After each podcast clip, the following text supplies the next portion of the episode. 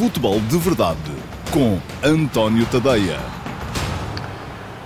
Olá, muito bom dia a todos. Bem-vindos a mais uma edição do Futebol de Verdade, edição de sexta-feira, última da semana e a uh, edição que vai uh, hoje já fazer um bocado a antevisão daquilo que vai ser o jogo de mais logo da Seleção Nacional. Portugal-Luxemburgo, um dos jogos fundamentais uh, para que Portugal possa estar na fase final do Campeonato da Europa 2020. Dos quatro que faltam é preciso ganhar três e este é daqueles que é de ganhar, obviamente, no jogo em casa contra um adversário mais fraco.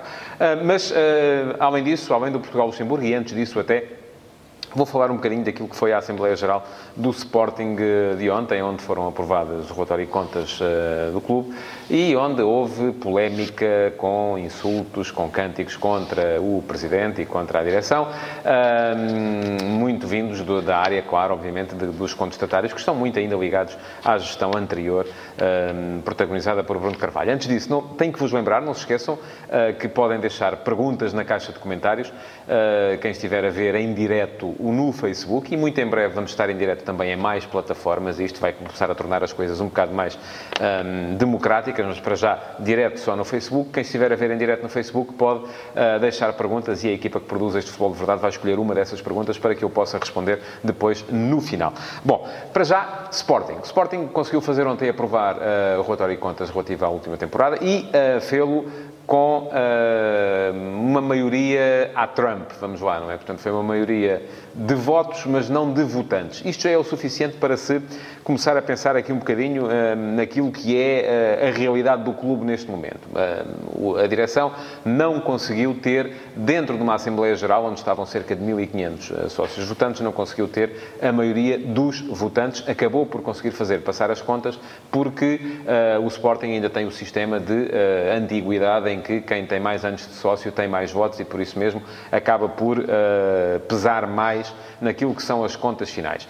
Uh, não estou contra isso, uh, aliás, basta pensar um bocadinho para se perceber que seria muito fácil a um clube influenciar as eleições do rival, bastaria uns meses antes das eleições inscrever muita gente como sócio só para votar, imaginemos, num candidato qualquer do queijo da Serra, para depois esses sócios deixarem de pagar e estariam as eleições manipuladas. Bom, não estou contra isso, também não estou necessariamente a favor, acho que pode haver outras uh, fórmulas, mas este é o sistema que o Sporting sempre teve e até hoje não houve uma Assembleia Geral que acabasse com este sistema, portanto, uh, não é uh, por aí que deve ser feita a contestação àquilo que tem sido a liderança de Frederico Varandas. Agora, aquilo que vi, ou, ou, que li na, da Assembleia Geral, um, deixa-me um pouco pensativo relativamente àquilo que tem sido, de facto, a liderança deste Executivo, que fez um ano há pouco tempo um, por haver tanta gente, e não é tanto o facto de haver tanta gente contra e tanta gente arregimentada contra, tanta gente com militância contra, porque já se sabe que se houve alguma coisa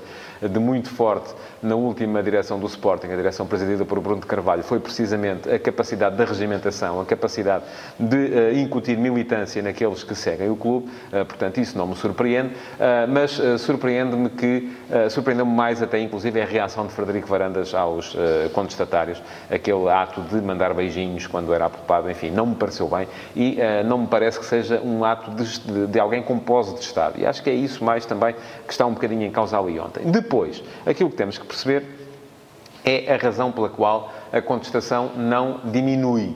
E a contestação não diminui só por uma razão fundamental, é que o Sporting não ganha. E, quando o Sporting, e, e se o Sporting não ganha, então também convém perceber porque é que o Sporting não ganha. Tem condições para ganhar? Varanda já deixou entender que não, uh, mas uh, porque o fosso, já ele o disse, já era grande quando ele lá chegou e grande continua a ser. A verdade é que o Sporting com Bruno de Carvalho esteve muito perto de ganhar, sobretudo no primeiro ano de Jorge Jesus, mas também não ganhou o campeonato, pelo menos. Uh, e mesmo em termos de taças, ganhou tantas Bruno de Carvalho como tem agora já Frederico Varandas em menos tempo. Mas não é essa a vitória de que os adeptos do Sporting estão à espera. A vitória de que eles estão à espera é a vitória no campeonato, que já não acontece desde 2002.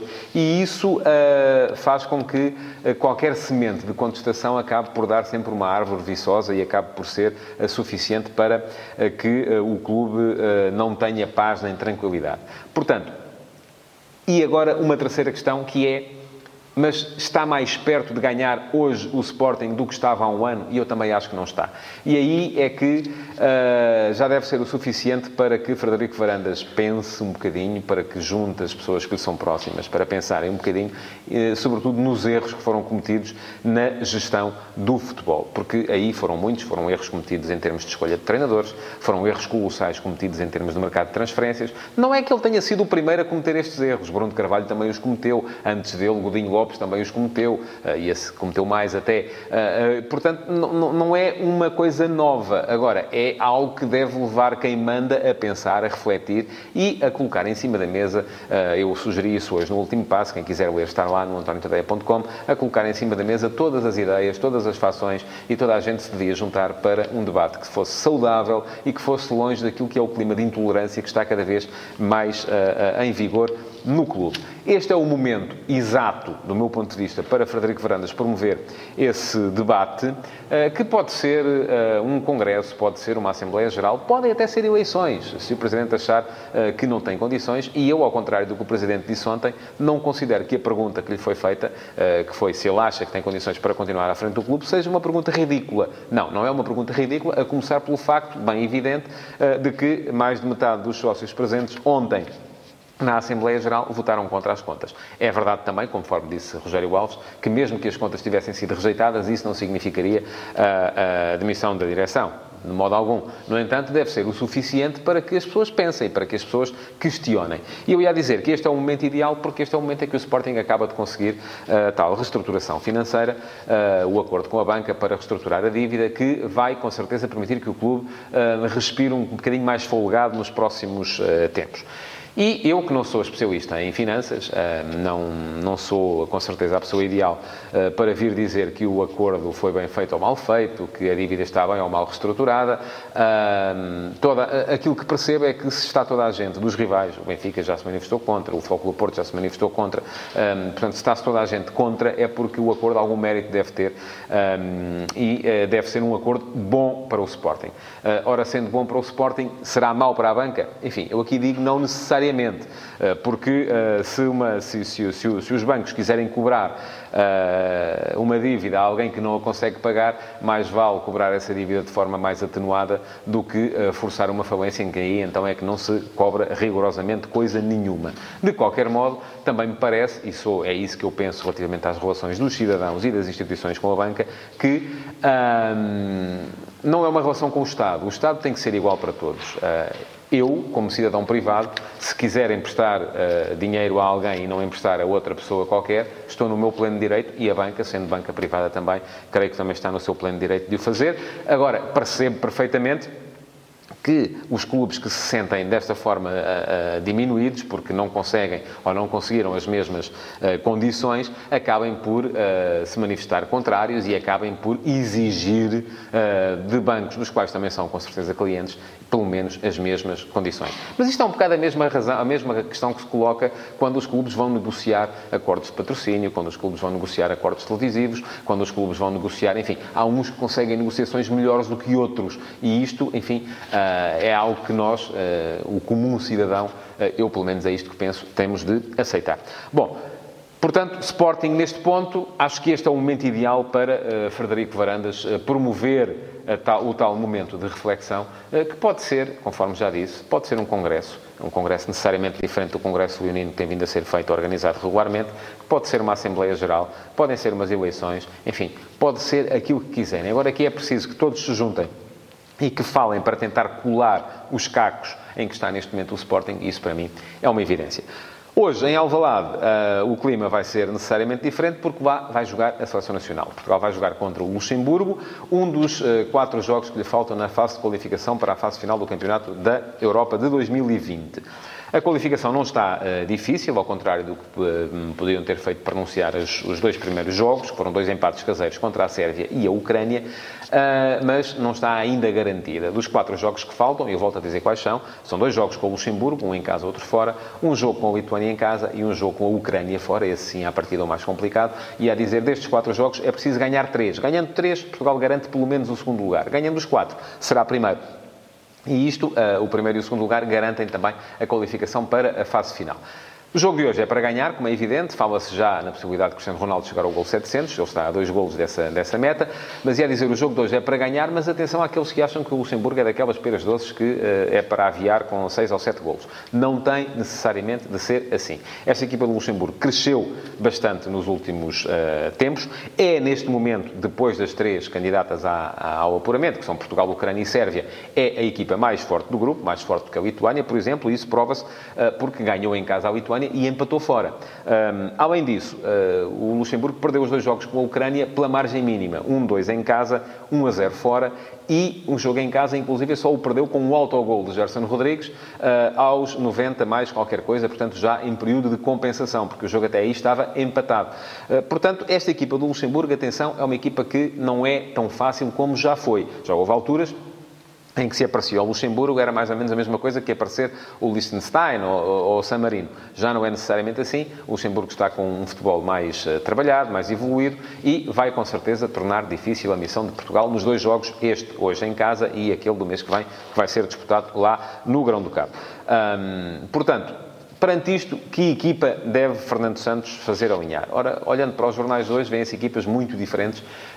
Eu acredito que aquilo que Portugal vai precisar hoje, sobretudo, é de ser capaz de conter os contra-ataques da equipa luxemburguesa. Vai ter com certeza mais bola, vai ter com certeza mais iniciativa, vai estar constantemente em cima do adversário, mas vai precisar, sobretudo, de qualidade ah, na circulação de bola e de qualidade na entrada em zonas de criação e de finalização. Portanto, Uh, se a tentação normal seria a de pensar numa equipa muito próxima daquela que uh, Portugal fez jogar, por exemplo, nos jogos contra a Sérvia e contra a Lituânia, na última, na última uh, ronda de partidas de qualificação, apenas com a substituição de William por outro jogador, porque William não está, com a entrada eventualmente de Pep, que também não esteve da outra vez.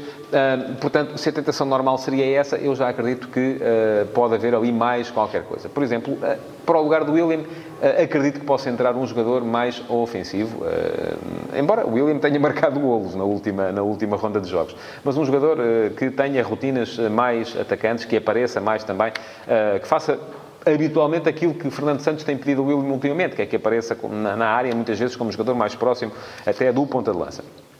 E esse jogador, não sei se pode ser João Moutinho ou se pode, inclusive, a Portugal fazer outra coisa, que é jogar com o André Silva, com o Cristiano Ronaldo uh, uh, próximo e manter depois aquela uh, formação com João Félix, com Cristiano Ronaldo a partir de uma das aulas, com João Félix, com Bernardo Silva a partir da outra e ser Bruno Fernandes, por exemplo, o segundo médio. Ou então, uma outra possibilidade, que não passe pela entrada de André Silva, que passe pela entrada, por exemplo, de João Mário, que pode ser um médio, esse sim, também mais fino, com mais qualidade de entrada na zona de definição. Qualquer destas soluções me parece boa, como me parece boa também, eventualmente, a titularidade de Ruben Neves, que é um 6 mais uh, construtor do que é uh, Danilo. Danilo é um jogador mais importante em jogos em que a exigência defensiva seja maior e hoje não é suposto que isso venha uh, a acontecer, porque não se espera um Luxemburgo declaradamente ao ataque, espera-se um Luxemburgo que tente explorar duas ou três situações para sair em contra-ataque ou em ataque rápido, sempre, mas quase sempre, a explorar momentos de transição ofensiva. Portanto, vamos esperar para ver. O jogo passa às 19h45, vai ser na, transmitido na RTP1. Eu vou lá estar para fazer os comentários uh, e uh, esperemos todos, obviamente, porque se trata da seleção, chegar ao final com um bom resultado uh, para que a equipa possa depois encarar esse jogo na Ucrânia, em Kiev, que é sim muito mais complicado contra um adversário que está em primeiro lugar e que é o principal candidato neste momento, porque joga com Portugal em casa, a acabar o grupo também na primeira posição. Vamos passar então à parte das perguntas. Um, Pergunta-me o Ioavi, espero estar a ler eh, bem o nome. Ioavi Santos, uh, olá, muito bom dia. Acha que o problema do presidente do Sporting é a comunicação? Acha que a sua mensagem não é clara o suficiente para que os adeptos não a percebam ou entendam as dificuldades do clube?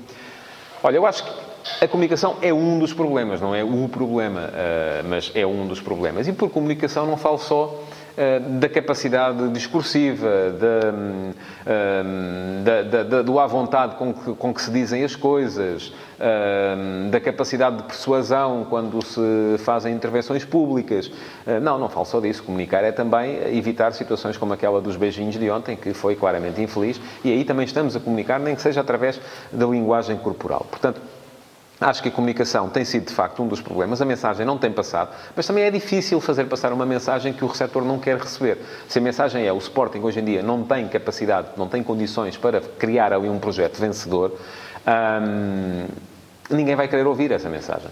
E, portanto, se a ideia do Presidente do Sporting é eh, fazer chegar essa mensagem aos seus eh, apoiantes, aos adeptos do clube, eh, vai ter que a fazer chegar de uma outra forma e de uma forma que seja capaz de os persuadir de que, ele está, pelo menos, no caminho seguro e certo para lá chegar. E isso também, do meu ponto de vista, não tem sido feito. Agora, resumir o problema do Sporting a uma questão de comunicação parece-me que é ser demasiado redutor, porque os problemas são muitos mais e têm a ver com todo o universo que está fraturado depois depois eh, de anos em que a regimentação de adeptos, em que a militância foi conseguida muitas vezes através uh, do, da, da, intolerância face à diferença uh, e isso acabou por ser muito penalizador para aquilo que resta neste momento no Sporting Clube Portugal.